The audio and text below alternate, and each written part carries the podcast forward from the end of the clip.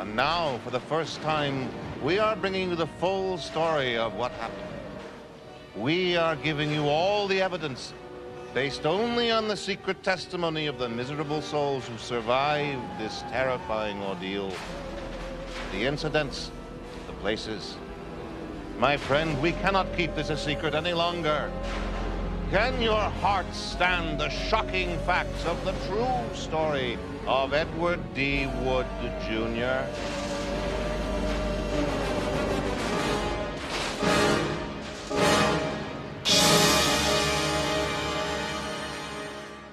Καλησπέρα, καλησπέρα. Καλώς ήρθατε σε άλλο ένα επεισόδιο των Director's Cut. Είμαι ο Γιώργος Τόγιας. Είμαι ο Λάζαρος Κολαξής. Και σήμερα έχουμε την τελευταία μας ταινία για τη θεματική με τις ασπρόμαυρες, το Ed Wood του Tim Burton.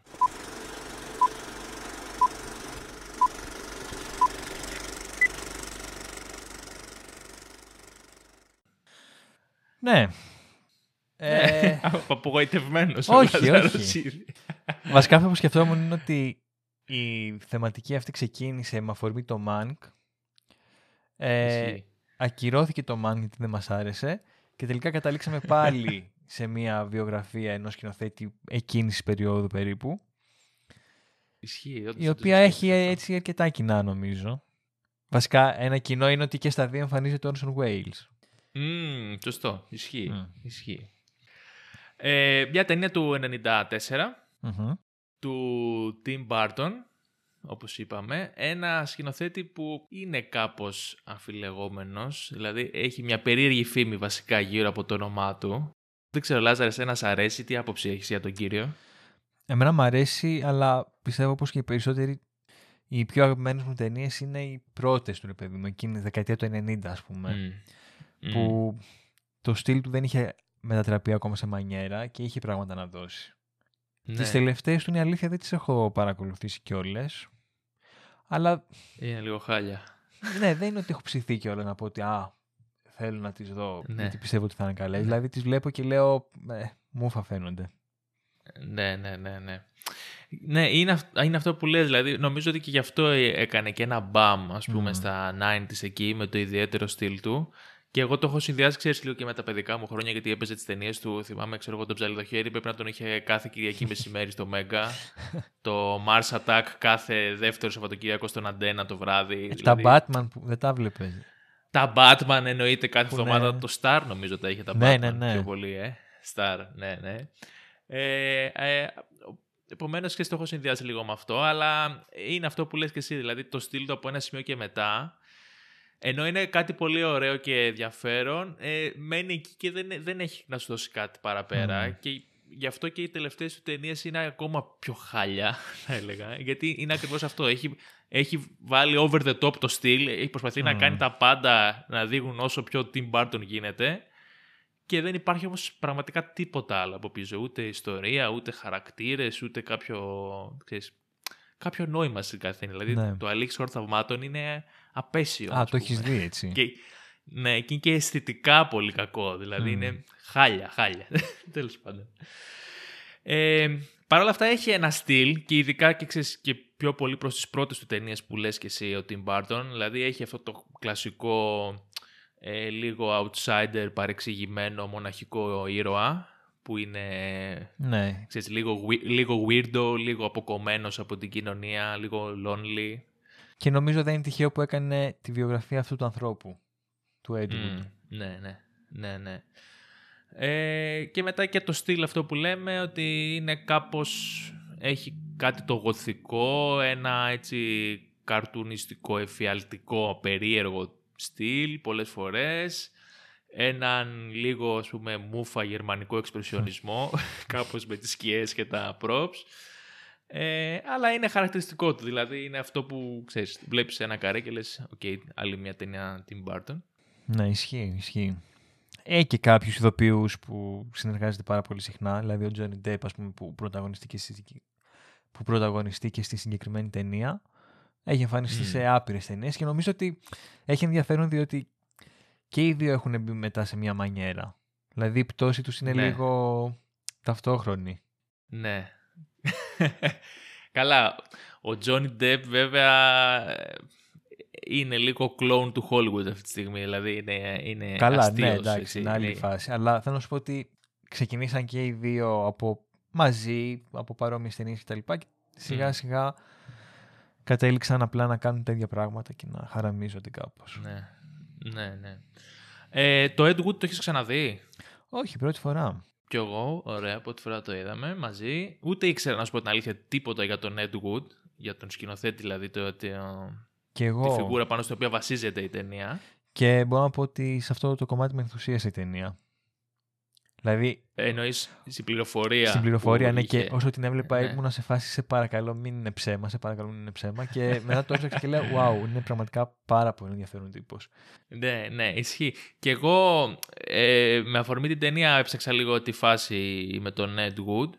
Ε, εντάξει, ε, υποψιάζομαι, έχω την αίσθηση ότι το Planet 9 from Outer Space το είχα ακούσει κάπως, αλλά ποτέ δεν είχα δώσει σημασία, ούτε το έχω δει. Ξέρεις, σαν, σαν τίτλος κάτι μου λέει. Βασικά, εγώ θυμάμαι τον Μου είχα έλεγε, ακούσει ως τον χειρότερο σκηνοθέτη όλων των εποχών. Ναι, αυτό, αυτό, ταινία δηλαδή δεν είχα έτσι δει. παίζει. ναι, ναι, αυτός είναι ο τίτλος που φέρει.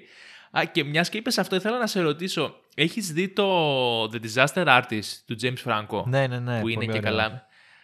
Α, είναι ωραίο αυτό. Ήθελα να σε ρωτήσω, γιατί φαντάζομαι θα έχει ενδιαφέρον σαν double feature με το Ed Wood μαζί, ξέρεις. Ναι, να τις ισχύει. δεις. Και σκεφ... Ναι, είναι πολύ ωραία. Και τώρα που το λες, όντως θα ήταν ε, ωραίο να το δει κανείς και μαζί. Ναι. Βασικά αυτό που μου αρέσει είναι ότι έχουν ψηλοπαρόμοια ε, προσέγγιση στους χαρακτήρες τους, αλλά θα το πούμε και πιο μετά αυτό. Μμ, μμ. Κάτι θέλω να πω για τον Ed Wood τώρα και το ξέχασα. Δεν θυμάμαι. Α, ναι, ότι φαντάζομαι ότι θα έχει πολύ πιο πολύ ενδιαφέρον αν ήδη ξέρεις κάποια πράγματα για τον Ed Wood, ας πούμε, και δεις τις ταινίες του μέσα από, το, από την ιστορία που γυρίστηκαν και όλα αυτά τα, τις σχέσεις που είχε με τους ανθρώπους γύρω του, αλλά ε, δεν θεωρώ ότι και εγώ, ας πούμε, που δεν τα ήξερα αυτά, είχα κάποιο θέμα σε, σε σχέση με την ιστορία και την ταινία. Δηλαδή, μια χαρά Μμ. την είδα. Ε, να πω ότι αρχικά δεν είχα καθόλου όρεξη να το δω, γιατί λέω τώρα Tim Burton, ε, Johnny Depp, τον, τον ε, μισό. Τόσο Ε, πολύ. Σάρα Τζέσκα Πάρκερ, την απεχθάνομαι, ξέρω εγώ, δεν την μπορώ καθόλου. Ε, δεν είχα ψηθεί καθόλου να μπω στη διαδικασία δηλαδή να το δω αυτό. Ε, βέβαια μετά όσο είδα ότι όταν έβαλε την ταινία δηλαδή ήδη και είδα ότι παίζει και ο Bill Murray γιατί δεν το είχα τσεκάρει πριν που Ναι, μου αρέσει πάρα και εγώ πολύ ενθουσιάστηκα λίγο. αναθάρισα ναι ναι Σε τρελό τον ρόλο. γουστάρω full ναι εντάξει και ότι ένας από τους κεντρικούς χαρακτήρες της ιστορίας είναι και ο Μπέλα Λουκόση, που είναι προσωπικός μου αγαπημένος ε, τύπος, ας πούμε, γενικά. Ε, οπότε, ξέρεις, ισορρόπησε λίγο αυτή η ζυγαριά. Που και- επιβεβαιώνεις, επιβεβαιώνεις με αυτό που λες τώρα ότι λατρεύεις τις ταινίες που βγήκαν πριν το 1950. Έλα μωρέ, όχι, αυτά δεν ισχύουν, ναι, όχι, όχι. Αλλά, κοίτα, ο Μπέλα Λουγκόζι τώρα είναι μορφή, από όπου και να το πιάσεις. Καταρχήν, φίλε, είναι ο, είναι, είναι ο αγαπημένος Δράκουλας. Δηλαδή, τελείως. Ναι, είναι οκ. το καλύτερο monster στην ιστορία του κινηματογράφου. Δεν χρειάζεται να πούμε κάτι άλλο. Και έχει και πολύ ενδιαφέρουσα προσωπική ιστορία, από που ξεκίνησε ε, από τη χώρα του που πήγε στη Γερμανία, πήγε στην Αμερική, όλη αυτή τη φάση που πάλεψε με κάτι συνδικαλιστικά για τους ηθοποιούς. με Άντε. τις, ε, Να μας τα πεις μετά αυτά. ναι, έχει, έχει ενδιαφέρουσες- Έχει, έχει ένα ενδιαφέρον, ας πούμε, παρελθόν.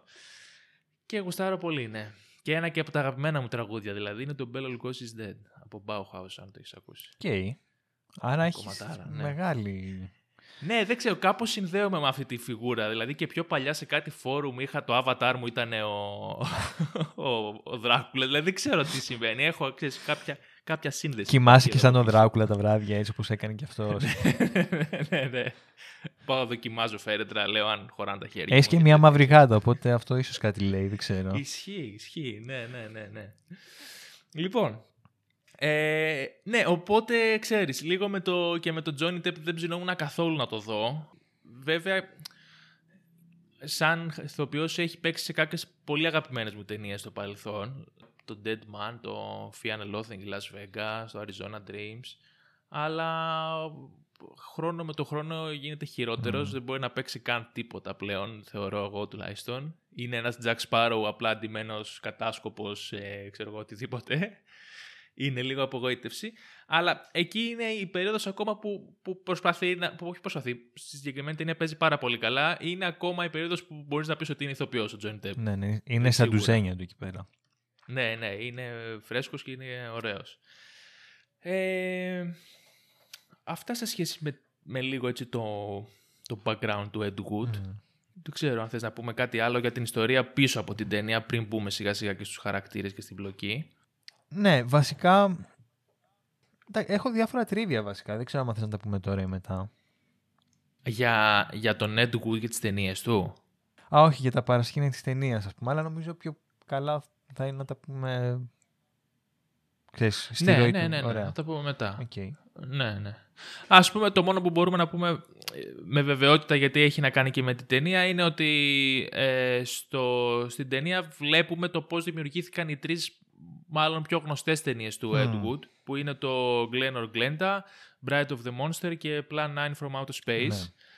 Ε, βλέπουμε πώς τις έφτιαξε όπου κάπου εκεί πικάρει νομίζω κιόλας σαν σκηνοθέτης, γιατί μετά τις επόμενες δεκαετίες ήταν αλκοολικός, ήταν μόνος του, είχε τσακωθεί με όλους, είχε χωρίσει 15 φορές και γύριζε πορνό ταινίες με τέρατα και σκελετούς, δηλαδή κάτι χάλια πράγματα. Ναι, γενικά. Τα οποία μπορώ να επιβεβαιώσω ότι κανένας από τους δύο μας δεν έψαξε να βρει αυτές τις πορνοτενίες όσο προετοιμαζόμασταν για το podcast. Σωστά, Λάζαρ; Η αλήθεια είναι ότι εγώ δεν είχα, δεν είχα ανακαλύψει ότι είχε πορνοτενίες, αλλά τώρα που μου το πες έχω ψηθεί να τις βρω. δεν είναι κάτι ιδιαίτερο να πω βέβαια. αλλά χωρίς να τα έχεις δει ή να τα ξέρεις. Αλλά χωρίς να τα έχω ναι, δει. Ναι, ναι. Φαντάζομαι ότι είναι αυτό το στυλ τσόντα των 70s που είναι λίγο cringy περίεργη με, Ίσως με τα κάποιος φίλος σου που την έχει δει 50's. να μπορεί να μας πει. ναι, ναι, φαντάζομαι, φαντάζομαι ότι θα ήταν αυτό. Ναι. Φαντάζομαι. Τώρα δεν ξέρω. Δεν, δεν θα κάτσω να ψάξω κιόλας τώρα, έτσι, μην τελαθούμε. Εγώ αυτό που έψαξα για τον Edwood και που μου έκανε εντύπωση δηλαδή που βρήκα είναι ότι ουσιαστικά είχε ξεχαστεί για πάρα πολλά χρόνια η δουλειά του. Κανένας δεν του έδινε σημασία. Mm. Και απλά κάποια στιγμή στην δεκαετία του 80 του δώσανε μετά θάνατον ένα βραβείο για τον χειρότερο σκηνοθέτη όλων των εποχών και τότε ξεκίνησε να χαρακτηρίζεται ως ο χειρότερος όλων. Ναι, ναι. Νομίζω είχε βγει σε ένα... Κάποιος, δεν θυμάμαι καθόλου, είχε βγάλει ένα βιβλίο που είχε και καλά τους χειρότερους δημιουργούς ever στον κινηματογράφο mm. και ότι ο Ed Wood είναι το νούμερο ένα. Okay, και ναι. κάπως έγινε κάλτ, ας πούμε, είδωλο, βγήκανε ξανά σε βιντεοκασέτες σε όλες τις ταινίες και τέτοια. Ναι, απλά... Η, βγήκε μάλιστα η, η, τρελό τώρα αυτό. Βγήκε μάλιστα αυτή η τριλογία που λέμε τώρα που, που είναι και στην ταινία, που είναι πιο γνωστή του ταινίες. Βγήκανε σε ένα επιτειακό set VHS, το οποίο ήταν. Ε, η, η συσκευασία ήταν γούνινη σαν το ανκόρατο υλικό, Πω, σαν ένα γουνάκι ροζ. ναι, ναι. Ναι, έχει πολύ Εντάξει, αυτό θα το έπαιρνα, άμα έβγαινε τώρα. ναι, ήταν, αυτό είναι κομμάτι, είναι κομμάτι ωραίο. Ε, αυτά. Ωραία, οπότε ας πούμε σιγά σιγά στην ταινία. Mm-hmm. Εντάξει, νομίζω επιβάλλεται ότι θα ξεκινήσουμε με τον Ed Wood. Ναι. Ε, εντάξει, νομίζω ότι γενικά δύο είναι οι χαρακτήρες της ταινίας. Mm. Ο Ed Wood και ο Λουγκόση. Ε, τον οποίο ουσιαστικά μας δείχνει ταινία ότι ο Ed Wood τον συναντάει τυχαία. Να δοκιμάζει μάλιστα ένα φέρετρο, γιατί περίμενε ότι θα πεθάνει, πλησίαζε η ώρα.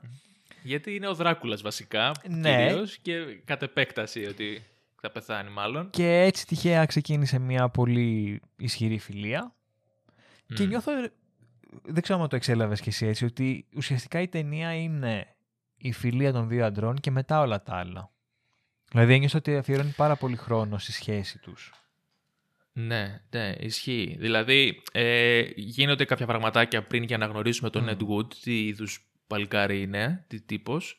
Αλλά και εγώ θεωρώ ότι το βασικό κομμάτι είναι το ένα πόσο ο Ed Wood είναι σαν δημιουργός, θα το πούμε τώρα, και το άλλο είναι η σχέση του με τον ε, Λουγκόση, ας πούμε. Λοιπόν, και εδώ έχω το πρώτο τρίβια, ότι ουσιαστικά ο Tim Burton γοητεύτηκε από το σενάριο της ταινίας, διότι στη σχέση των δύο αντρών είδε τη σχέση του με τον Vincent Price και έτσι okay ξέρεις, βρήκε κάτι να... Τον, τον είχε γνωρίσει στην πραγματικότητα, ας πούμε, ναι, και ναι, ήταν φίλοι. εμπνεύστηκε από αυτό, φαντάζομαι. Ήταν φίλοι και okay, βρήκε okay. αυτό το κοινό σημείο, ρε παιδί μου, οπότε... Ναι, αποφάσισε ότι θέλει να το γυρίσει κιόλας. Να το σκηνοθετήσει. Μάλιστα. Οκ. Ε, κοίτα, γενικά και εγώ νιώ, το νιώθω πάρα πολύ ότι ο Tim Burton κάπως ταυτίζεται με τον Ed Wood Ναι, σε ναι, ξεκάθαρα. πάρα πολλά κομμάτια. Δηλαδή πιστεύω ότι προσπάθησε να κάνει κάπως τον εαυτό του, ας πούμε, μέσα από τη φιγούρα του Ed Wood. Ε, ο οποίος Ed Wood είναι ένας περίεργος τύπος, αν μη τι άλλο. Δηλαδή ή ταιριάζει μάλλον σε αυτό το, το πρότυπο του πρωταγωνιστή του Tim Burton που είπαμε και στην αρχή, που είναι ένας λίγο outsider, περίεργος ε, ε, τύπος που δεν, δεν μοιάζει να ταιριάζει πολύ στο, στον πραγματικό κόσμο αυτό που ξέρουμε εμείς. Ε, είναι αθεράπευτα ονειροπόλος, με τα θετικά και τα αρνητικά που φέρει Mm. νομίζω αυτός ο όρος. Ε, δηλαδή, θυμάμαι χαρακτηριστικά τη σκηνή που του λέει ο άλλος είναι η χειρότερη ταινία που έχω δει στη ζωή μου και του λέει «Α, οκ, η επόμενη μου θα είναι καλύτερη», ας πούμε. Ναι. Ναι, ναι, ναι. Και, και πάρα πολύ αισιόδοξος θα πρόσθετα εγώ. Δηλαδή, ε, στην αρχή Ναι, της ναι, ναι, ταινίας ναι. τον βλέπουμε να γυρίζει ένα θεατρικό και μαζεύει όλα τα μέλη του θεατρικού σε ένα εστιατόριο που είναι πέντε άτομα, ξέρω εγώ, και διαβάζουν σε μια εφημερίδα τη- μια κριτική που βγήκε.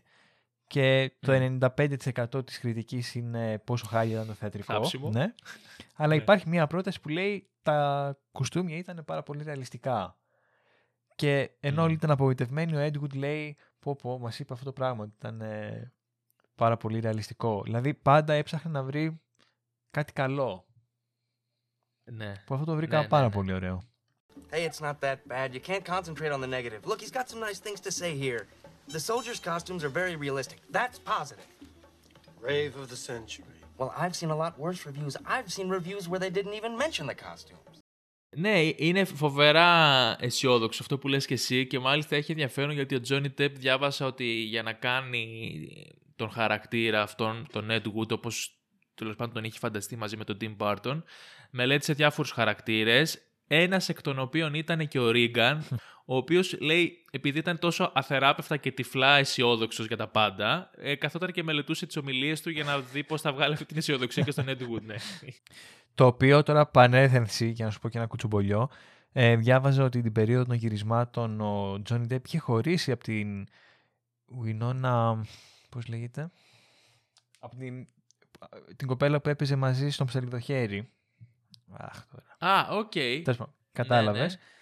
Και λέει Ναι, ήταν ναι, ναι. τόσο στεναχωρημένος που έκλαιγε στο σετ.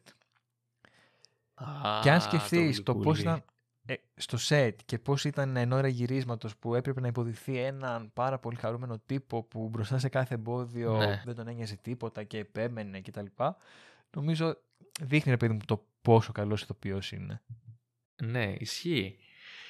Ε, κοίταξε, αυτό που είδα και εγώ το μεταξύ σε σχέση με την αισιοδοξία είναι ότι μπορεί να είναι και στο μυαλό μου αυτό επειδή ε, συγχαίρομαι τον Johnny Depp πλέον, αλλά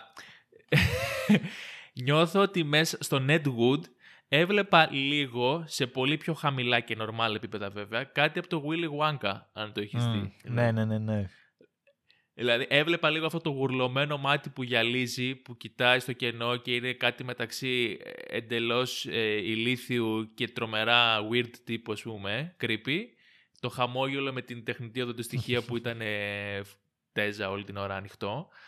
Μου έβγαζε κάτι τέτοιο, δηλαδή σ- σαν να, μ- μάλλον να το πω αντίθετα, ότι ο Willy Wonka ήταν ένας ε, Ed Wood ο οποίος ήταν τερματισμένος σε όλα. ας ναι, πούμε. ναι, ναι. Και εκτός όμως από όλα αυτά έχει, και- έχει και μια συνήθεια, είναι τραβεστή, του αρέσει να ντύνεται με γυναικεία ρούχα, μάλιστα της κοπέλας του, της οποίας τα ξεχυλώνει και δεν το έχει πάρει χαμπάρι αυτή ακόμα.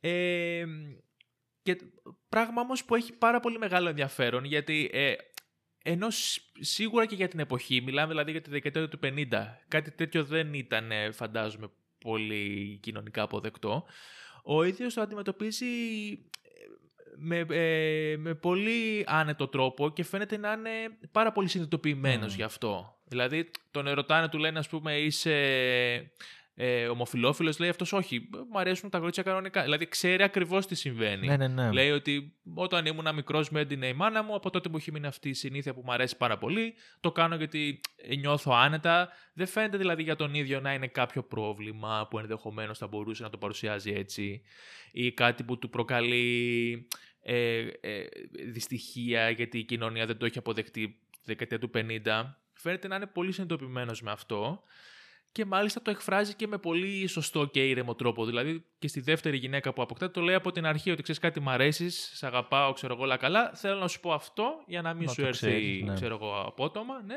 ούτως ώστε να είμαστε μια χαρά μεταξύ μας. Και αυτό μου έκανε πολύ ιδιαίτερη εντύπωση στο πώς αποφάσισε και ο Tim Burton να το παρουσιάσει, πάντα, πάντα σε σχέση με την εποχή στην οποία υποτίθεται δραματίζεται η ταινία, Ναι, έτσι. ναι, ναι. Και σαν χαρακτηριστικό του ήρωα, του Ed Wood δηλαδή. Ναι, και εμένα μου έκανε εντύπωση και σκεφτόμουν, ρε παιδί μου, επειδή ακριβώς αυτό χαρακτηριστικό το πέρασε και σε μια ταινία του, ας πούμε. Ε, Μμ. Αναρωτιέμαι μήπως γι' αυτό το λόγο, δηλαδή μήπως ήταν πολύ μπροστά από την εποχή του και ξέρεις, κάπως δεν αναγνωρίστηκε σαν μορφή. Ναι, δεν, οκ. δεν ξέρω. Δεν, ξαναλέω, δεν έχω δει τι ταινίες. Μπορεί όντως να είναι κάκιστες και να είναι ό,τι χειρότερο. Αλλά. Δηλαδή, μετά σκέφτηκα ότι α, αυτό ήταν τόσο κεντρικός που μπορεί αυτές οι ιδιαιτερότητές του να έπαιξαν ένα ρόλο ώστε να δημιουργηθεί μια κακή φήμη γύρω από το όνομά του. Ναι, ναι, ναι. Κοίτα, φαντάζομαι πως κάποιο ρόλο θα παίξανε. Ναι. Δηλαδή δεν μπορεί...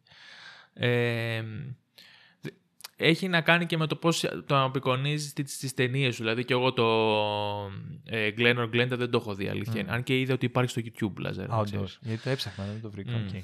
Ναι, ναι, το έχεις στο YouTube. Ε, πάντως σίγουρα δηλαδή είναι κάτι που εκείνη την εποχή δεν θα ήταν και πολύ cool. Δηλαδή σκεφτόμουν ότι το, κάποιοι το προτιμούν καυτό Μμμ. που βγήκε από το 59, 58 κάπου εκεί ε, που θεωρείται πολύ μεγάλη η ταινία και ότι είχε πολύ μεγάλη απήχηση. Έχει έναν τραβεστή χαρακτήρα μέσα ο οποίος ναι μεν γίνεται αποδεκτός από την ιστορία ε, είναι- και ο ίδιος δηλαδή το αποδέχεται και ζει ε, ευτυχισμένος στο τέλος της. Ε, παρόλα αυτά παρουσιάζεται λίγο σαν παροδία, σαν Ναι. καρτούν, ξέρεις. Ενώ δείχνει ότι υπάρχει και αυτή η πλευρά προφανώς στην κοινωνία και ότι πρέπει να γίνει αποδεκτή, ε, δεν την παίρνει και πολύ στα σοβαρά. Δηλαδή ο Τζακ Λέμον είναι κάπως καρτούν σε όλη Ναι. την ταινία. Ε, οπότε φαντάζομαι, δηλαδή τώρα η, η πρώτη ταινία του Ed Wood που ήταν και καμιά δεκαριά χρόνια νωρίτερα, πόσο αρχές του 50 κάπου εκεί βγήκε νομίζω, και B-movie μάλιστα, low budget με ανύπαρκτους τοπίους, δεν ξέρω τι εντύπωση μπορεί να άφησε στο κοινό, ας πούμε. Ναι, μου φαίνεται ότι πρέπει να τους σώκαρε λιγάκι. Ναι, ναι. Ε, πάντως έχει και ένα ενδιαφέρον, ξέρεις, γιατί δεν ξέρω πώς... Δηλαδή, έχει αυτή την ταινία που έχει να κάνει με, με έναν άντρα που είναι τραβεστή και ντύνεται και δεν, δεν είμαι σίγουρος ακριβώς τι άλλο μπορεί να συμβαίνει σε αυτή την ταινία. Αλλά είναι αυτή η ταινία που έχει ένα κοινωνικό θέμα και είναι πιο προσγειωμένη στην πραγματικότητα και όλες οι άλλες ταινίες είναι με εξωγήινους, ε, goals, ε, σκελετούς, φαντάσματα, δηλαδή... Ξέρεις, είναι σαν να βάζει σε ένα μυθικό πλαίσιο και αυτό το χαρακτήρα. Ενώ προφανώς δεν έχει Μμ. καμία σχέση με κάτι τέτοιο, είναι υπαρκτό. Και πέρα από αυτό το χαρακτηριστικό, νομίζω κάτι άλλο που χτυπάει πάρα πολύ είναι το πόσο αγαπάει το κινηματογράφο. Σαν, Ναι, σαν Αυτό είναι ε, πάρα πολύ εντυπωσιακό. Μάλιστα ε, διάβαζα ότι με βάση ένα ντοκιμαντέρ που βγήκε τη δεκαετία του 90, αν δεν κάνω λάθος, το budget της ταινίας του Tim Burton, αυτό το Ed Wood, είχε προϋπολογισμό 100 φορές μεγαλύτερο από όλες τις ταινίες του Ed Wood συνολικά. Λοιπόν, ε, ε, περίμενε. Το, νομίζω το Ed Wood έκανε ή 14 ή 18 εκατομμύρια. Ωραία, άρα όλες τις ταινίες του Ed Wood έκαναν αυτό για 100 περίπου. Ε, οκ. Έχει υπολογιστεί και ο πληθωρισμός δεν αυτό ξέρω, τώρα, δεν όμως. ξέρω. Καλά, όπως ό,τι και να είναι πρέπει να ήταν no budget όλες δηλαδή, φαίνεται, Ναι. φαντάζομαι. Και όπως βλέπουμε και στην ταινία, του δίναν και κάτι περιθώρια, ξέρω εγώ, γράψτε το σε δύο μέρες το σενάριο και σκηνοθέτησέ το σε πέντε, ξέρω εγώ. Δηλαδή θέλω να σου πω ότι Ναι, ναι. είχε τόσα πολλά εμπόδια αυτός ο άνθρωπος, που, οκ, οι ταινίες μπορεί να βγήκαν χάλια, αλλά άλλοι στη θέση του ενδεχομένως να μην είχαν συνεχίσει καν.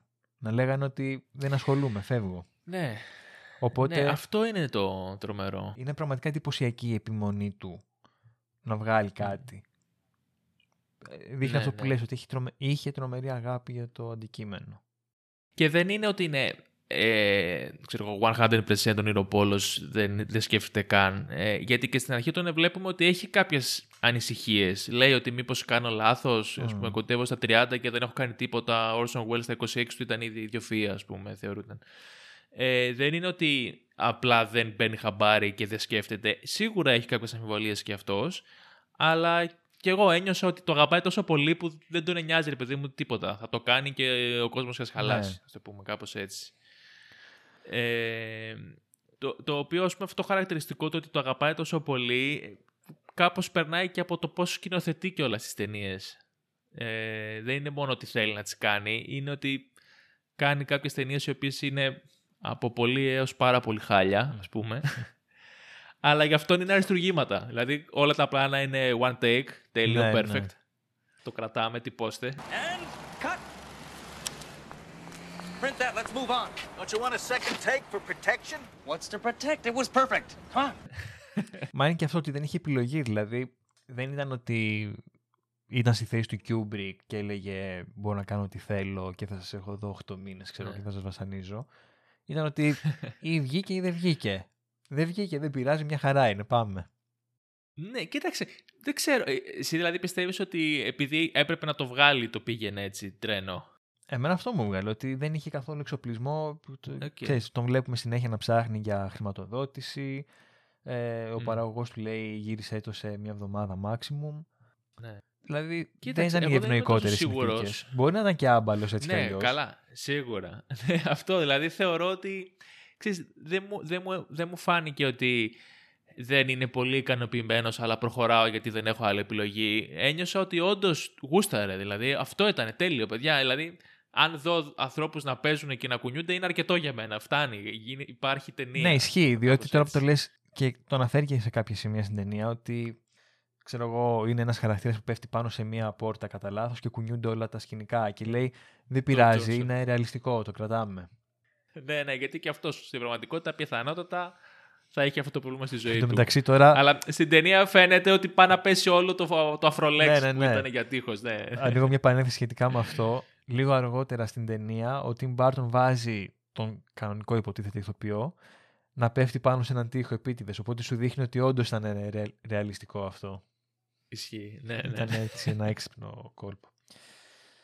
Αλλά ε, βλέπεις κιόλας, ρε παιδί μου, αυτό, ότι είναι, είναι κατά κάποιο τρόπο μαγεμένος από τον κινηματογράφο. Δηλαδή βλέπει τις σκηνές και επαναλαμβάνει τα λόγια από μέσα του, ας- από μέσα του ξέρεις, σιγανά, γιατί έχει μπει τόσο πολύ στο πετσί, ας πούμε, τη- του ρόλου και της κατάστασης και το ζει 100%, είναι εκεί αυτή τη στιγμή. Οπότε, ίσως και γι' αυτό αδύνατη να παρατηρήσει λεπτομέρειες, ας πούμε, ή, να, ή ξέρεις, αν είσαι τόσο πορωμένος, ενδεχομένως να σου φαίνονται και ασήμαντα το ότι στο background ένα prop που είναι τα φόπλακα έπεσε, ας πούμε. ναι, ναι, ναι. Και να λες ότι η ουσία είναι στα λόγια ή, στη, ή στο ότι υπάρχουν δύο άνθρωποι που παίζουν αυτή τη στιγμή και κάτι και υποδίονται έναν εξωγήινο και ένα φάντασμα, ας πούμε. Ναι, εντάξει, πάνω το δεις και βέβαια πολύ ψυχρά. Θα πεις ότι τόσες ταινίες έχουν τεχνικά άλλα. Δηλαδή, ξέρω, στο Braveheart έχουν ε, ρολόγια της εποχής μας. Ξέρω. Δηλαδή, Ναι. οκ, ξέρω εγώ. Ναι. Δηλαδή, είναι πολύ πιο μεγάλες παραγωγές που κανονικά έχουν κάτι λάθη τα οποία θα έπρεπε να έχει απολυθεί ο υπεύθυνος επιτρέπονται, ναι, δέκα φορές. Ναι.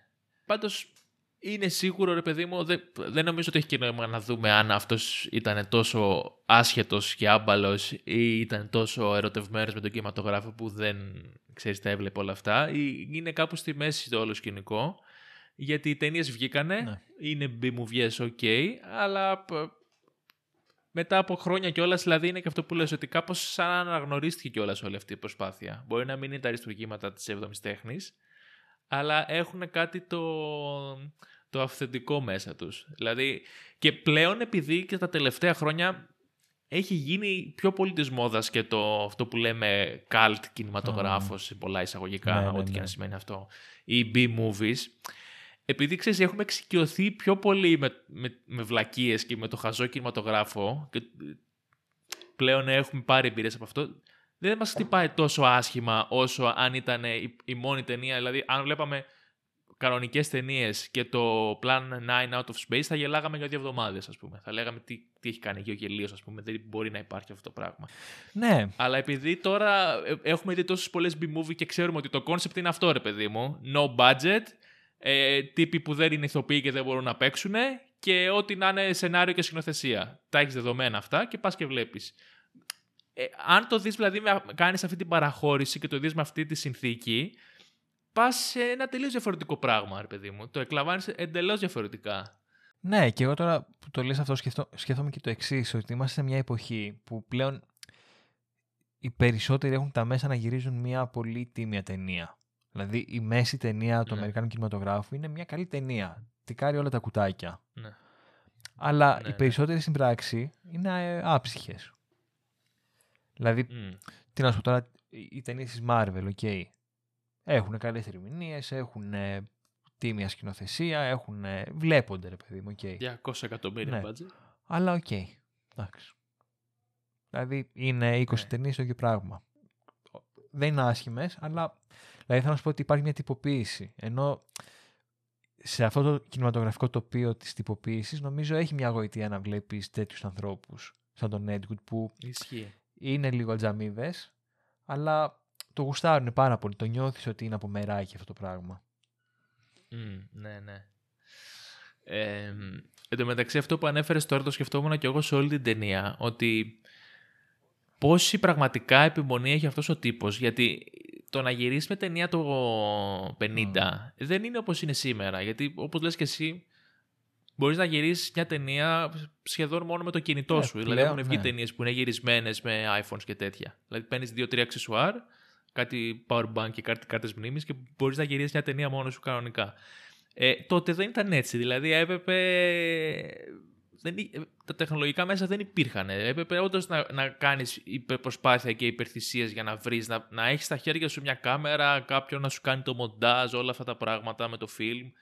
Ε, Οπομένω είναι εντυπωσιακό πώς αυτός ο άνθρωπος βρίσκει το κουράγιο και τη θέληση να συνεχίσει να κάνει αυτό που κάνει. Ό,τι και αν είναι αυτό, έτσι. ναι, ναι. Δηλαδή δεν θα μπούμε σε δικά να το κρίνουμε.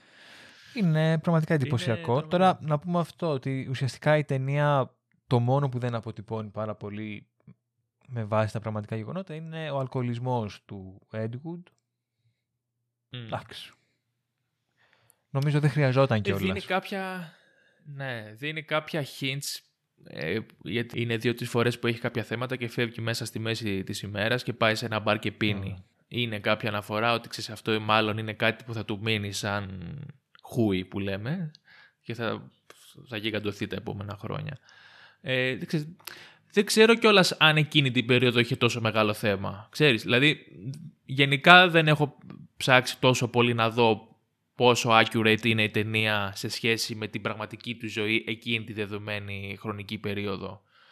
Ε, λίγο που κοίταξα κάποιες σκηνές από τις ταινίες του είναι σχεδόν, ξέρεις, πανομοιότυπες. Ναι. Οι σκηνές που υποτίθεται ότι γυρίζουν την Ναι, ναι, ταινία. ναι. Τώρα, α- όλα τα άλλα γεγονότα που, ε, που γίνονται δεν ξέρω κατά πόσο είναι όντως από τη ζωή του. Αλλά εντάξει, δεν μας ενδιαφέρει και όλα πάρα Καλά, πολύ. ναι, δεν έχει τόσο σημασία. Ναι, δηλαδή το ότι ας πούμε είχε βρει λεφτά από κάτι πάστορες νομίζω ισχύει Μμμ. όντως. Τώρα αν όντως πήγαν και βαφτίστηκαν και έγινε όλο αυτό το σκηνικό και τον τίτλο τον προτείναν αυτοί τελικά και όχι ο ίδιος ο Edward, δεν ξέρω αν ισχύει. Εγώ το μόνο που έχω να προσθέσω σχετικά με τον Edwood είναι πάλι ε, για τον Johnny Depp ότι πόσο τέλειος είναι στα γυναικεία ρούχα. Κοίταξε, ε, ναι, το ακούω. Ε, πάντως εγώ έχω θέμα με αυτό το ανκόρα, το, αυτό, το, αυτό το γουνάκι. Μμμ. Δεν μ' αρέσει καθόλου, φίλε. Δεν μπορώ να το βλέπω σε άνθρωπο, το θεωρώ τρομερά ε, αποκρουστικό. Ναι, οκ, Ναι. μπορώ να το καταλάβω, αλλά Ναι, Το α, υποστήριζε πάντως, πολύ το- καλά, τα ρε παιδί μου, υποστηρίζει, ναι, αυτό. αυτό. και δεν το αυτό, έκανε να φαίνεται και υποστήριζε πάρα γελίο. πολύ. Δηλαδή, όντως. Το ήταν, το, Μμ. τα φόραγε λες και όντως είχε συνηθίσει να τα φοράει, ρε παιδί μου. Είναι- Είναι απίστευτο. Ναι, ναι. Το πίστευες ότι νιώθει άνετα Ναι, και ναι, γι' αυτό ναι. τα φοράει. Όχι γιατί για κάποιο άλλο λόγο, ας πούμε. Όντως. Ε, ναι, είναι ιδιαίτερη, ιδιαίτερη περίπτωση ανθρώπου ο Ed Wood. Σίγουρα δηλαδή έχει κάποια θετικά χαρακτηριστικά, αλλά δεν ξέρω, εμένα μου έβγαλε και λίγο μια δόση τρέλας ας πούμε. Δηλαδή η τόση πολλή αισιοδοξία και τόση πολλή φαντασία, λίγο κάπως ξέρεις, δεν σου Εντάξει, νομίζω φαίνεται ότι πολύ οκ. Δεν Δεν ξέρω. μπορείς να- δηλαδή, το να καλλιτέχνεις και να μην είσαι λίγο τρελός. Ναι, ισχύει και αυτό. Δηλαδή, ξέρεις, κάτι Ναι, πρέπει να ναι. πηγαίνει λάθος μαζί σου. Δηλαδή, δεν σου λέω να σκοτώνεις Ναι. ανθρώπους και να τους κρατάς στο υπογειό σου, ας πούμε. Αλλά κα, Ε, κάτι. χρεια- χρειάζεται Ναι. τη διαφορετική ματιά εννοείς, ναι, ναι. Αλλά ταυτόχρονα ήταν και πολύ συμπαθητικός, δηλαδή μου άρεσε πολύ σαν, σαν, τυ- σαν τυπάκι, Μμ. σαν χαρακτήρας. Ναι, ναι, πολύ ωραίος. Και πέρα από αυτή την ιδιαιτερότητα που είχε ο ίδιος και φαινόταν ότι δεν πολύ τέριαζε ας πούμε στον υπόλοιπο κόσμο, ε, έχει ενδιαφέρον γιατί όσο προχωρούσε η ταινία φαίνεται να, να προσελκύει και να τραβάει και άλλους έτσι τέτοιους περίεργους χαρακτήρες. Δηλαδή μέχρι που είχε φτιάξει ένα παρεάκι το οποίο ήταν ε, ε, εντελώς ιδιαίτερο Ναι, ας ναι, ναι. πούμε, και ξεχωριστό. Ε, θες να πούμε λίγο και για τον Λουγκόση. Ναι, ε, άμα Και θες τη σχέση. ξεκίνα που- εσύ που είσαι ο φαν Ναι. να μας πεις πώς σου φάνηκε. Ε, κοίταξε, σε επίπεδο ερμηνείας είναι φανταστικό και ο, ο Μάρτιν ε, Λεντό, Λεντό, Λεντό νομίζω το λέγεται, αν έχω, δεν το, το έχω σκότωσα. σημειώσει, θα σου πω περίμενα. Α, για δες τα σκονάκια σου. Μάρτιν, ναι, είναι θέμα προφοράς που όπως ξέρουν όλοι δεν το έχω καθόλου. Μάρτιν Λάνταου. Έτσι τον βρήκα Οκ, τώρα. αυτό. Τι να σου πω. Οκ, οκ. Ε, πήρε και Όσκαρ ε, δεύτερο αντρικού για τη συγκεκριμένη ερμηνεία. Ναι, και νομίζω ήταν το πρώτο Όσκαρ που δόθηκε σε ηθοποιό για ερμηνεία άλλου ηθοποιού. Άλλου ηθοποιού. Οκ. Ο- Ενδιαφέρον. Ε, Όντως παίζει πάρα πολύ καλά. Σε πείθει πολύ ότι είναι ο Λουγκόζι. Μοιάζει πάρα πολύ. Αν έχεις δει ταινίες ε, του Λουγκόζι παλιές, μοιάζει στο στυλ του και στον Δεν έχω ηθοποιό. δει. στον χαρακτήρα. Ναι. Ή και σε συνεντεύξεις, ξέρω εγώ, άμα τον δεις. Όντως πείθει πάρα πολύ. Αλλά είναι όντως καλός γιατί ε, είναι αυτό που λέμε για τον ηθοποιό που παίζει ένα ηθοποιό. Δεν, σε, δεν σου δίνει την αίσθηση ότι προσποιείται να κάνει το Λουγκόση. Μμ. Ε, νομίζω ότι όντως τον ευλέπει ότι από τις κινήσεις του. Ναι, ναι. Και μάλιστα μπορεί να μην μοιάζει πάρα πολύ στα χαρακτηριστικά του προσώπου. Δηλαδή σίγουρα θα μπορούσαν και με make-up και με άλλα μέσα να τον κάνουν να είναι ε, οπτικά τουλάχιστον πολύ πιο ε, πώς το λένε, ίδιος με το Λουγκόση. Φαίνεται ότι είναι ξεχωριστός. Παρ' όλα αυτά όμως σου δίνει την αίσθηση του Λουγκόση μέσα από τις κινήσεις και τις εκφράσεις που κάνει και νομίζω ότι εκεί είναι και η επιτυχία στο συγκεκριμένο ρόλο. Ναι. Και να σου πω, μου άρεσε πάρα πολύ ο ρόλος του. Βασικά σε ένα χωριό, ναι, τον έβλεπα τον Κακομύρη που πάλευε. Δηλαδή όλοι Ναι. τον είχαν, ε, ξέρω εγώ, τελειωμένο.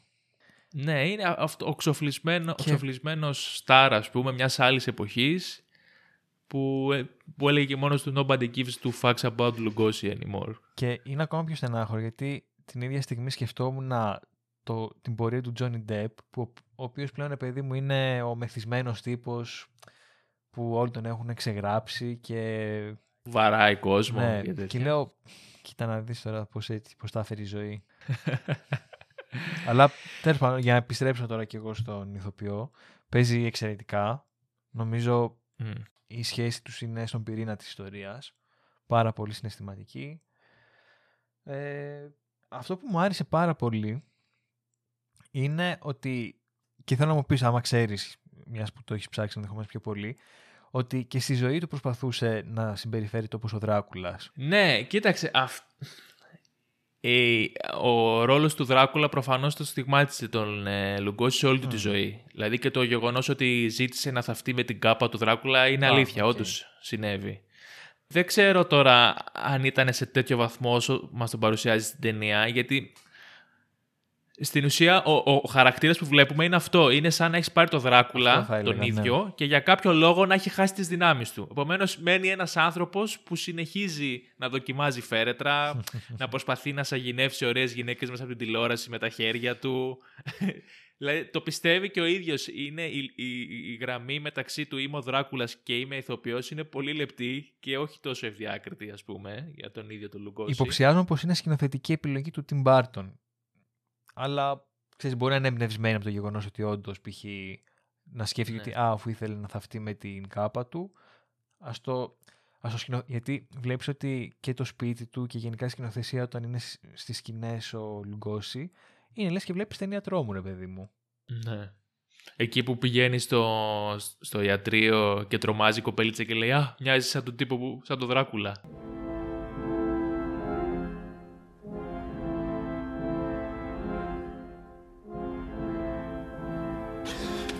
My goodness, you gave me the willies. You look like that Dracula guy. My name is Bela Lugosi. I wish to commit myself. Ε, Ναι, νο- βασικά Ξέρω εγώ. παντού. Και Ναι. όταν είναι στο σπίτι μαζί με τον Έντγουτ και πάει να ανοίξει κάτι χάπια και κρύβεται πίσω Ναι. από μια κουρτίνα και η σκιά του φαίνεται έτσι πολύ εντυπωσιακή και απειλητική και το ένα και το άλλο. Δηλαδή, τα έβγαζα αυτά τα vibes ότι ήταν όντως ο Δράκουλας, ρε παιδί μου. Ήταν μια ταινία τρόμου. Ναι, ναι, ναι. Ναι, κοίταξε. Ναι, νο, εγώ νομίζω ότι όντως ο Λουγκός, δηλαδή και, και σε κάτι συνεντεύξει, άμα τον δει λίγο, έχει αυτό το ψαρωτικό στυλ. Δηλαδή πιστεύω ότι όντως λίγο το έχει πιστέψει ότι είναι ο Δράκουλας. ε, αλλά ξέρεις, σίγουρα και στην ταινία έχει υπερτονιστεί αυτό. Ε, εκτός από αυτό το χαρακτηριστικό σαν χαρακτήρας προφανώς έχει και το θέμα που είχε και ο Λουγκός όντως στη ζωή με τα ναρκωτικά. Ήταν ε, θυσμένος για πάρα πολλά χρόνια Ναι. στη μορφήνη και σε διάφορες άλλες ουσίες. Αλλά σου βγάζει ρε παιδί μου ότι είναι και ένας πολύ μοναχικός και στενάχωρος άνθρωπος. Δηλαδή όσο χρειάζεται ο Ed Wood τον Λουγκόση άλλο τόσο ίσως και περισσότερο χρειάζεται ο Λουγκόση έναν άνθρωπο μέσα στη ζωή του. Ναι. Χρειάζεται δηλαδή, έχει ανάγκη από έναν φίλο και για να τον βοηθήσει σε όλο αυτό το θέμα που έχει με τον εθισμό και γιατί πια είναι μεγάλος και γέρος, δεν έχει δυνάμεις, ε, δεν έχει κάποιον άλλο να τον βοηθήσει και όλο αυτό που νιώθει ότι ο κόσμος πια τον έχει ξεχάσει και είναι ξέρω εγώ, ένα μουσιακό έκθεμα πλέον σε μια, ε, που αξίζει μόνο για αφίσα.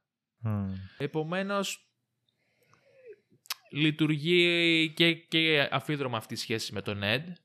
Ε, γιατί και ο Ed τον χρειάζεται, πρακτικά δηλαδή, γιατί όντως ε, σαν της B-movie που έφτιαγνε ένα μεγάλο όνομα της βοηθάει πάρα πολύ να υπάρχει στους τίτλους ας πούμε. Αλλά και γιατί τον βλέπει και λίγο ρομαντικά πιστεύω. Δηλαδή βλέπει αυτόν τον ε, ηθοποιό το superstar μάλλον μιας άλλης εποχής με, τον, με, το, με τις ταινίες του οποίου μεγάλωσε και ότι θεωρεί ότι προφανώς επειδή και το είδος που κάνει κινηματογραφικά είναι πολύ κοντά σε αυτό που έκανε και ο Λουγκός ότι, ε, ότι κάπως πραγματοποιεί το όνειρό του με το να συνεργάζεται με τον Λουγκόση. Κάπως Ναι, έτσι. ναι, ναι. Και νιώθω ότι σ- ε, επιλέγει να συνεργαστεί μαζί του διότι αισθάνεται πως αναβιώνει ένα, ένα είδος τρόμου που είχε χαθεί. Νομίζω το αναφέρουν και Μμ. κάποια στιγμή στην ταινία ότι δεν τις φτιάχνουν τις ταινίες τρόμου όπως παλιά. Ναι, Που ναι, αυτό ναι. είναι αστείο γιατί το ακούσα ακόμα και σήμερα, ξέρω εγώ, για τα πάντα. Ναι, είναι, είναι η μόνιμη τάση του ανθρώπου να βλέπει ρομαντικά το παρελθόν. Ναι, ναι. δηλαδή, ε, μπορεί κάποιοι να βλέπουν ρομαντικά τη δεκαετία του 50, ας πούμε, ή του 60 τώρα. Ε, και τότε βλέπανε ρομαντικά την ε, δεκαετία του 20, ξέρω εγώ, ή του 30. Τουλάχιστον σε συγκεκριμένα θέματα, ας πούμε, Ναι, στον ναι, ναι. κινηματογράφο, ξέρω εγώ. Ε, υπάρχει αυτή η σχέση, θα μπορούσαμε να πούμε προφανώς και του πατέρα και γιου κάπως, που λειτουργεί, ξέρεις, γιατί τη χρειάζονται μάλλον και οι δύο. Ναι, όντως. Αν και ο Λουγκός είχε γιο από ό,τι ξέρω. αν Είχε δεν κάνω γιο και λάθος. μάλιστα είχε πει ότι διαφωνούσε με την υπερβολική προφορά που του είχαν δώσει του πατέρα του στην ταινία. Α, οκ, οκ, οκ.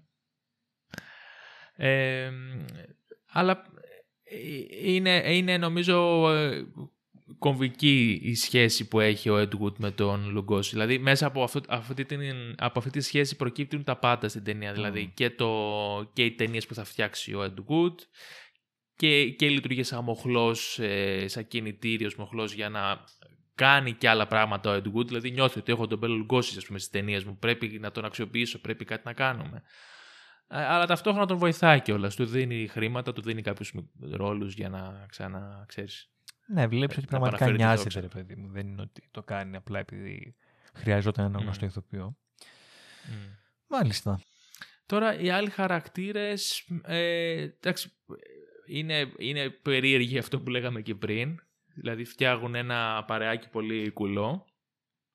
Δεν θεωρώ ότι είναι σε τόσο κεντρικό σημείο όσο οι δύο που αναφέραμε. Ναι, δεν αναπτύσσονται ιδιαίτερα. Δηλαδή, ακόμα και αυτοί που έχουν Ναι. λίγο πιο πολύ χρόνο, όπως η, η πρώτη κοπέλα του Edwood, που την παίζει Η Τζε- Dolores, η Ναι. Jessica Parker. Ε, Προσωπικά δεν με ενθουσίασε ούτε ως ερμηνεία και Ναι. εντάξει, ως ρόλος, οκ. Α, cool. Ναι. Κοίτα, εγώ δεν μπορώ να είμαι αντικειμενικός γιατί δεν την μπορώ καθόλου την Ναι, Sarah ε, Jessica Parker. Ούτε εμένα μου άρεσε. Ε, εντάξει, βέβαια έχει κάποιο ρόλο γιατί αντιπροσωπεύει σε πολλά εισαγωγικά έναν νορμάλ άνθρωπο υποτίθεται. Δηλαδή θέλει να γίνει ηθοποιός, θέλει να τα καταφέρει, αλλά δεν αντέχει και πάρα πολύ όλα αυτά τα περίεργα πράγματα που συμβαίνουν και τις υποχωρήσεις που πρέπει να κάνει. Και σε κάποια φάση τους τη λέει κιόλας ότι είστε όλοι ξέρω εγώ, περίεργοι και ανώμαλοι και αυτά που κάνετε είναι χάλια και σηκώνεται και φεύγει. Ε, είναι, είναι κατά κάποιο τρόπο εκεί για να δείξει και ποια θα είναι η κριτική και η στάση του κόσμου απέναντι σε όλο αυτό που γίνεται στον κύκλο του Ed Wood και στη Ναι. δουλειά του. Ε, αλλά να πούμε σε αυτό το σημείο κάτι πάρα πολύ σημαντικό για την ταινία και για τον, για τον ρόλο της Dolores ότι μέσα από αυτή την ταινία και από τα λόγια του Tim Burton, έτσι δεν το λέω εγώ, ο Tim Ναι, Burton ναι. βάζει τη Για χαρακτήρα να πες. το λέει, θα μείνει στην ε, Sarah Jessica Parker το, χο- το χαρακτηριστικό της αλογομούρας.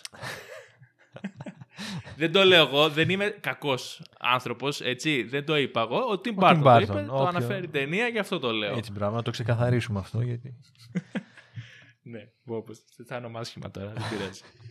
θα κοπεί, θα κοπεί. ε, και ο Bill Murray έχει πλάκα. Ναι. Εντάξει, ε, δεν έχει κάτι. Δηλαδή, ο ρόλος του δεν είναι ότι πάλι είναι κάτι τρομερό ή αναπτύσσεται ιδιαίτερα. Απλά, οκ. Ε, ναι, ε- είναι, είναι μέρος της συμμορίας, ας πούμε, έτσι. Ναι, είναι ένα κεντρικό κομμάτι. Ένα ακόμη Μμμ. κεντρικό μέλος της ομάδας, της παρέας. Και ο ηθοποιός που παίζει τον Ντόρ Τζόνσον, τον Παλαιστή ας πούμε, Μμμ. Ε, απλά να αναφέρω αυτό ότι έχει πάρα πολύ πλάκα γιατί ο ηθοποιός που υποδίεται τον Ντόρ Τζόνσον δεν είναι ηθοποιός, είναι και αυτός Παλαιστής και μάλιστα μοιάζει εξαιρετικά όντως και στον πραγματικό Ντόρ Τζόνσον και το όνομά του είναι George the Animal Steel. Α, ναι. ταιριαστό, ταιριαστό. ναι, ναι, ναι, ναι, ναι. Ε, αυτά σε σχέση με τους χαρακτήρες. Δηλαδή δεν νομίζω... Και η δεύτερη γυναίκα δεν είχε κάποιο ιδιαίτερο ενδιαφέρον. Α- Απλά εντάξει δείχνει ότι τον αγάπησε όντως και τον αποδέχτηκε για αυτό που είναι. Ναι. Αλλά δεν νομίζω ότι προσφέρει κάτι πέρα από αυτό στην, στην ταινία. Ωραία. Οπότε μπορούμε να περάσουμε σιγά σιγά στην σκηνοθεσία. Μμ.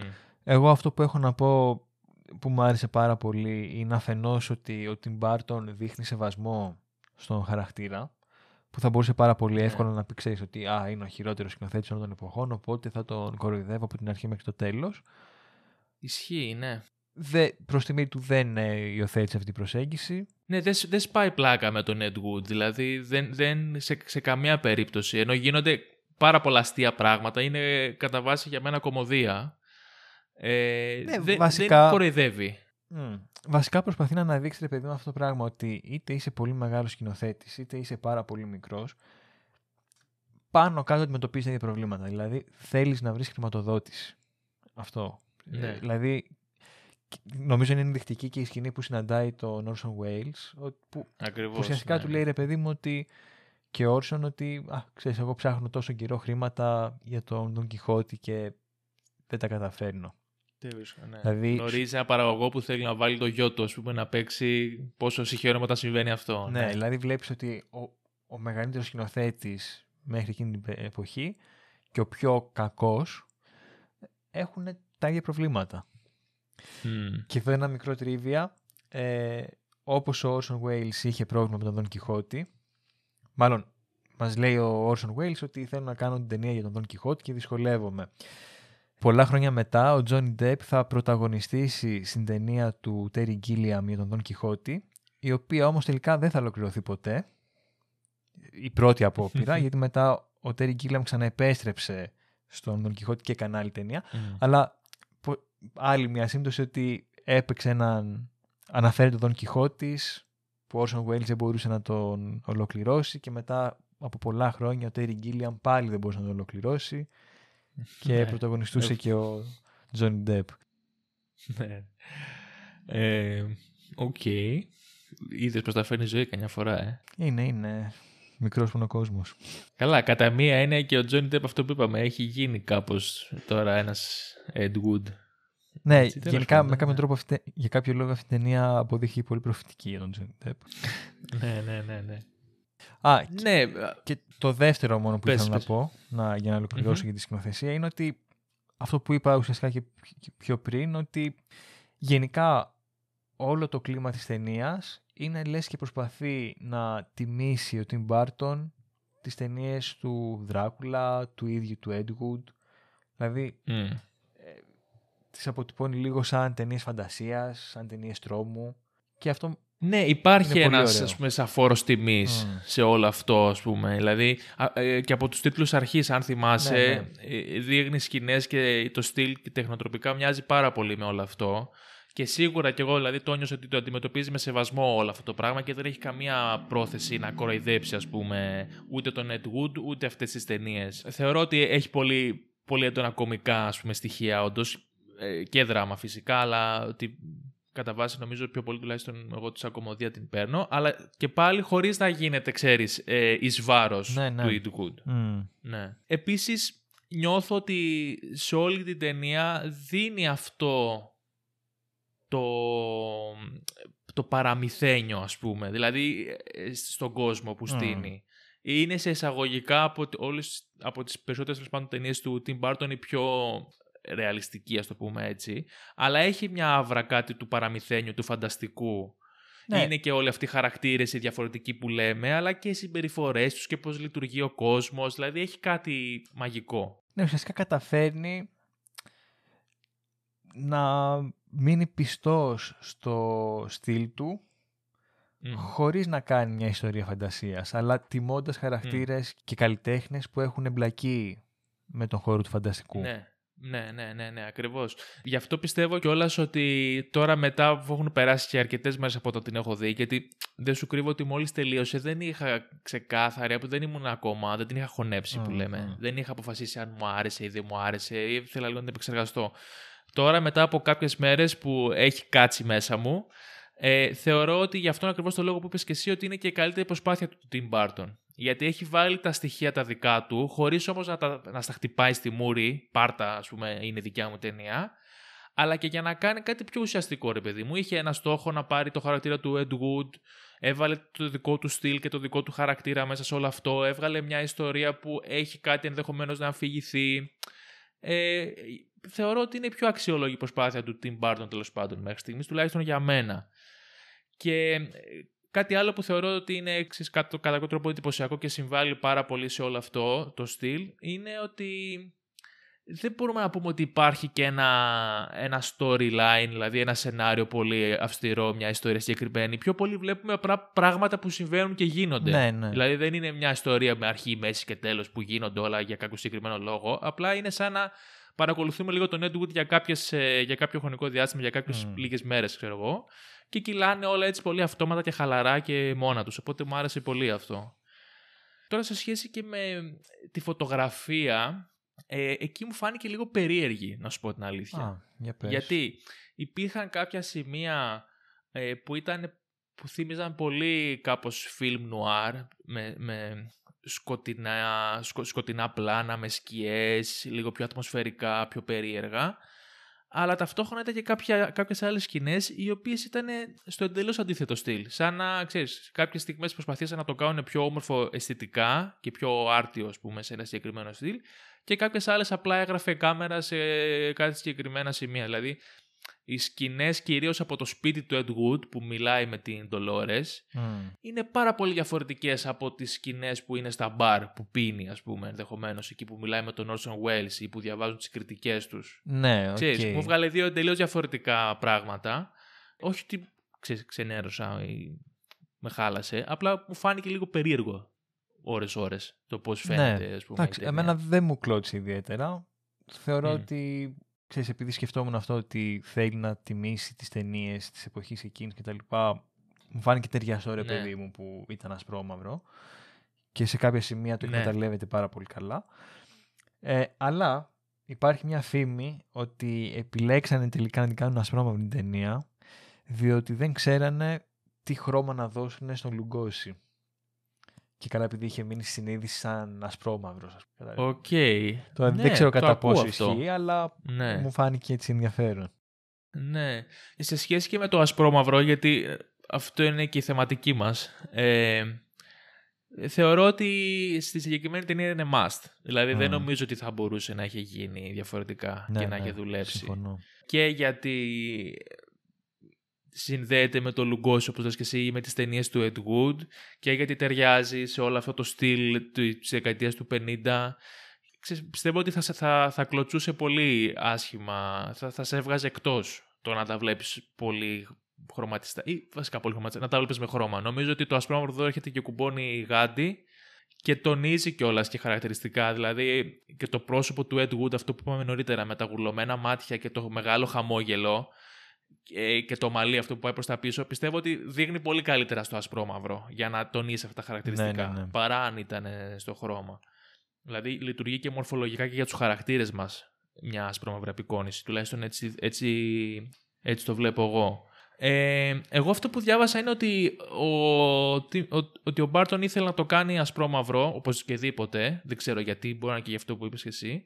Αλλά η Columbia που ήταν η εταιρεία παραγωγής εξ αρχής δεν το δεχόταν αυτό, γιατί θεωρούσε ότι δεν θα πάει καλά σαν ταινία.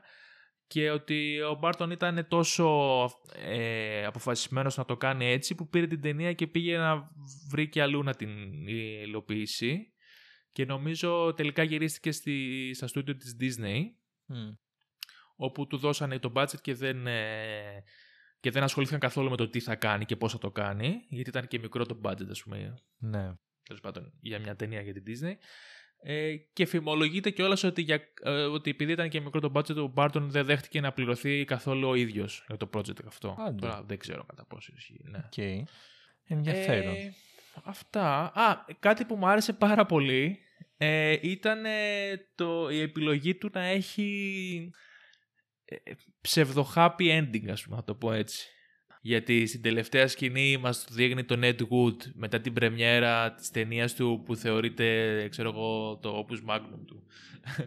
να βγαίνει έξω με τη γυναίκα του υπερευτυχισμένος, να βρέχει και full ρομαντικά να της λέει μπες στο κάμπριο το οποίο έχει πλημμυρίσει, να πάμε στο Las Vegas να παντρευτούμε. Ναι, ναι. Ε, ξέρεις, τελειώνει full ιδανικά και ρομαντικά.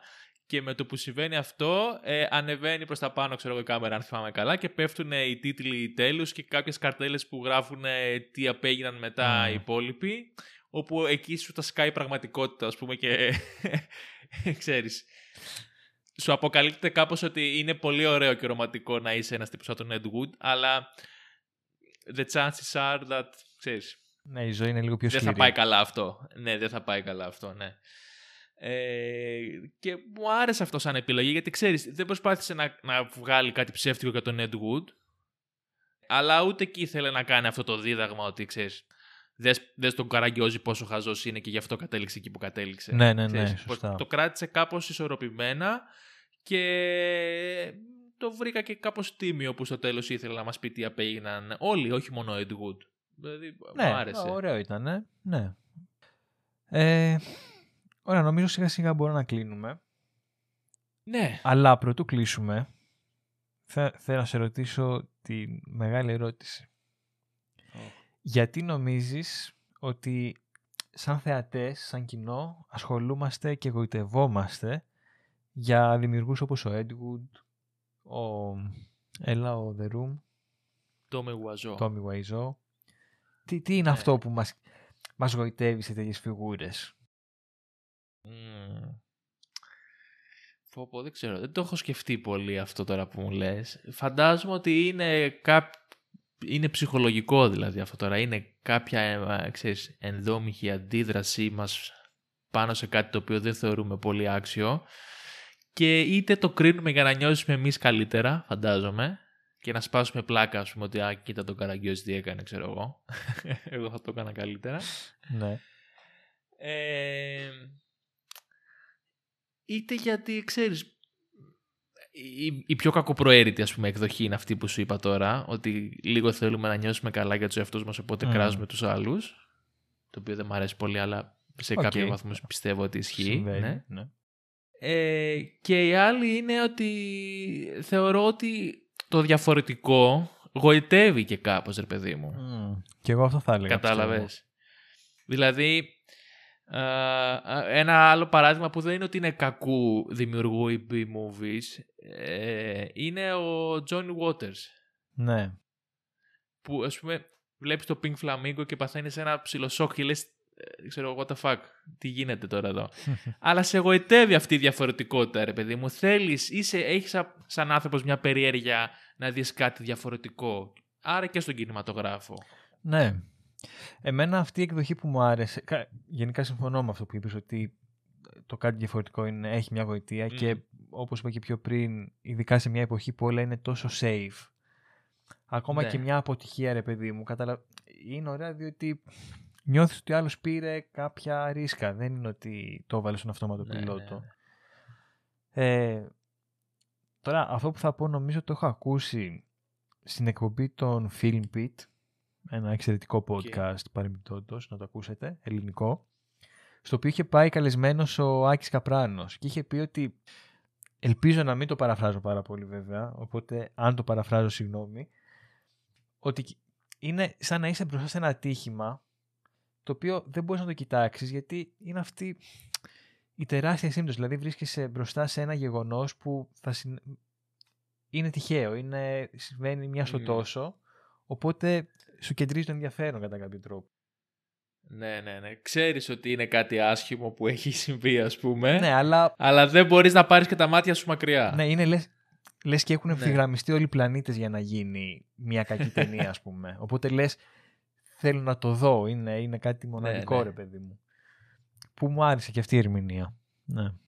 Ναι, ναι, ναι, ισχύει. Και ξέρεις και στον κινηματογράφο, επειδή είναι και είναι μια μορφή τέχνης που ε, ε, είναι μέρος μιας βιομηχανίας. Μμ. Είναι όλα πολύ πιο ελεγχόμενα, αυτό που λες. Δεν είναι ότι κάποιος πήρε και έγραψε ένα πείμα σε ένα χαρτί που είναι, ξέρεις, λίγο χαζούλικο ή λίγο το, περίεργο και το διαβάζεις. Για να βγει μια ταινία πρέπει να δουλέψουν πολλοί α, άνθρωποι, πρέπει να υπάρχει budget, πρέπει να αφιερωθεί, ξέρεις, ο, άλλα- ο αλφα χρόνος, ας Μμ, πούμε, μμ. άδειες ενδεχομένως να βγουν. Οπομένως, όταν συμβαίνει κάτι τόσο κουλό, είναι όντως αξιολόγο, ας πούμε, και περίεργο. ναι. Ναι, και, και δεν πιστεύω ότι είναι και τυχαίο αυτό που λέγαμε, ότι τα τελευταία χρόνια όλο και περισσότερο έρχονται στην επιφάνεια όλες αυτές οι B-movies, ας πούμε, και Ναι, και η πλέον cult βλέπεις ότι κουλτούρα, ξέρω εγώ. προσπαθείς λίγο, προσπαθούν μάλλον πολλοί δημιουργοί να το κάνουν επίτηδες να είναι cult. Που, εντάξει, δεν ξέρω κατά πόσο λειτουργεί βέβαια. Αυτό πιστεύω ότι είναι το, το χειρότερο. Δηλαδή, εκεί πιστεύω ότι δεν έχεις, δεν έχεις, κα- δεν έχεις κάτι να πάρεις. Δηλαδή, Μμμ. ότι είναι τόσο επιτιδευμένο. Υπάρχουν δηλαδή και καλλιτέχνες, καλλιτέχνες υπάρχουν τέλος πάντων δημιουργοί, κινηματογραφιστές, φαντάζομαι και σε άλλα πράγματα, που έχουν γίνει γνωστοί μέσα από κάποια B-movie καλτήλα, ας πούμε, που έχουν γυρίσει και επειδή ξέρουν ότι συνέβη γι' αυτό, προσπαθούν να κάνουν κάτι ότι ξέρω ότι γι' αυτό γελάγατε, αλλά να που εγώ μπορώ να το κάνω κιόλας, ας πούμε, Ναι, και ναι, το κάνω ναι. επίτηδες. Δεν έγινε κατά λάθος, ας πούμε. Με είναι άποψη. Ε, Που πιστεύω ότι εκεί είναι, εκεί είναι το μεγάλο φάουλ. Εκεί είναι το Μμμ. χειρότερο. Δηλαδή, κάπως δεν, είναι σαν να μην είσαι τίμιος απέναντι στον εαυτό σου, κάπως, δεν ξέρω. Και σαν να, θε- σαν να έχεις πρόθεση να κοροϊδέψεις. Ναι.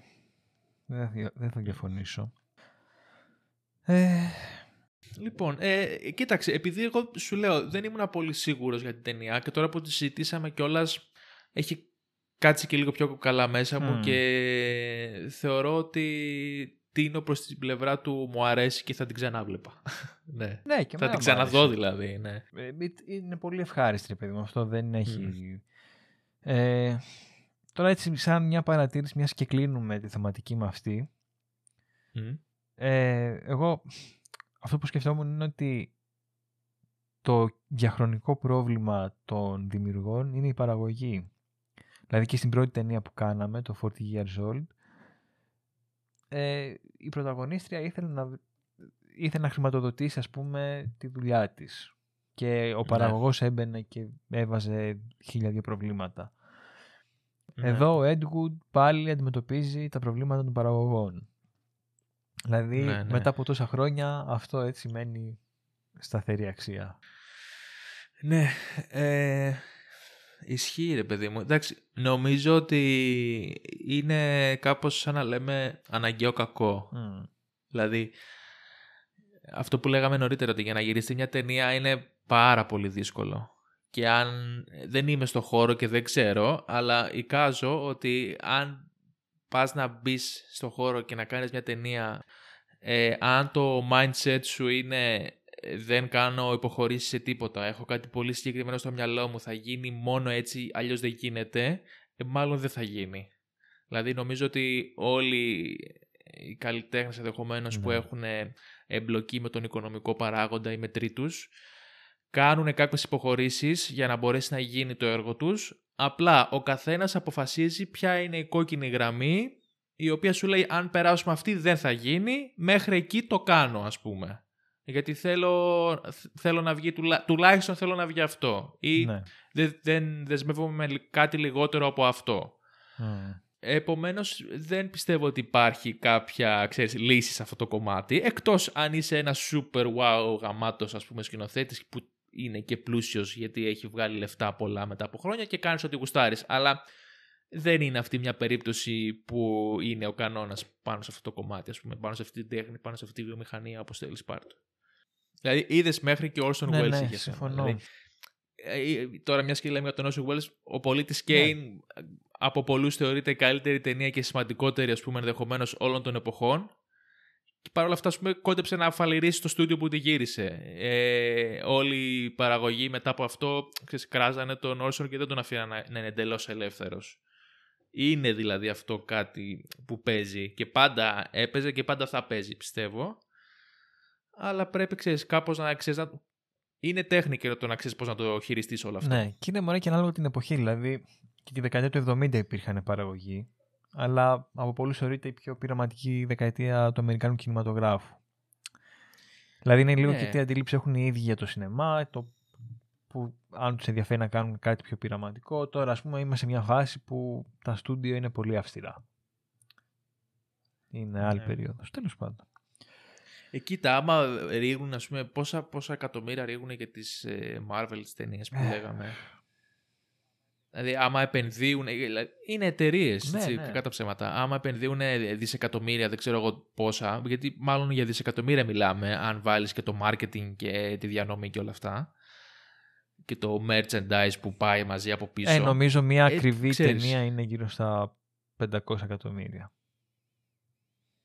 Ναι, αλλά χωρίς, ξέρεις, ούτε καν Ναι, τώρα διαφημίσεις, αυτό δεν το ούτε ξέρω. Ναι, ναι, διάφορα οκ, κι άλλα. μπορεί. Ναι, ναι. Δηλαδή, α, άμα ποντάρουν δεις, όπως στην περίπτωση το- των Avengers, ξέρω εγώ, ε, τι, τι, τι περιμένεις Ναι. ακριβώς, ας πούμε. Τέλος πάντων. Ναι. Ωραία. Λοιπόν, ε, νομίζω ότι μπορούμε να ολοκληρώσουμε. Κλείσαμε τη θεματική με τις ασπρόμαυρες. Πάμε να δούμε και κάτι έχρωμο λίγο τώρα να ανοίξει το μάτι μας, γιατί πολύ σκοτεινή. Άστα να πάνε. Πολύ σκοτάδι, μάλλον. Ναι, ναι. Ε, να πούμε ποια θα είναι η επόμενη, Ε, λες. Θα, θα Όχι, έλεγα εντάξει. όχι. Όχι, θα το αφήσουμε ένα πλανάτι μυστήριο. Πάντως, θα πούμε ότι πιάνει λίγο το κλίμα, Των ημερών. ξέρεις, των Μμ. ημερών. Ναι, αυτό. Ας το αυτό, αφήσουμε αυτό, εκεί. Ωραία. αυτό. Ναι. Καλώς. Λοιπόν, σας ευχαριστούμε πάρα πολύ. Ελπίζουμε να σας άρεσε το Ed Wood και το επεισόδιο. Αν όχι, δεν πειράζει πάλι. Υπάρχουν και χειρότερα. Ναι, ναι. Υπάρχουν και κριτικές οι οποίες δεν έχουν καν, δεν αναφέρουν καν τα κουστούμια, όπως έλεγε και ο Ed Wood. Ε, μην ξεχάσετε να μας ακολουθήσετε σε Facebook, Instagram, να μας ακούσετε σε όλες τις πλατφόρμες που παίζουν ε, podcast, Google Podcast, ε, Spotify προφανώς. Apple. Α, Ναι. ε, Apple τώρα δεν ξέρω. ε, και βέβαια στο site μας, thedirectorscut.gr. Σας ευχαριστούμε πολύ. Ήμουν ο Γιώργος Τόγιας Ήμουν ο Λάζαρος Κολαξής. και καλή σας συνέχεια. Καλή συνέχεια.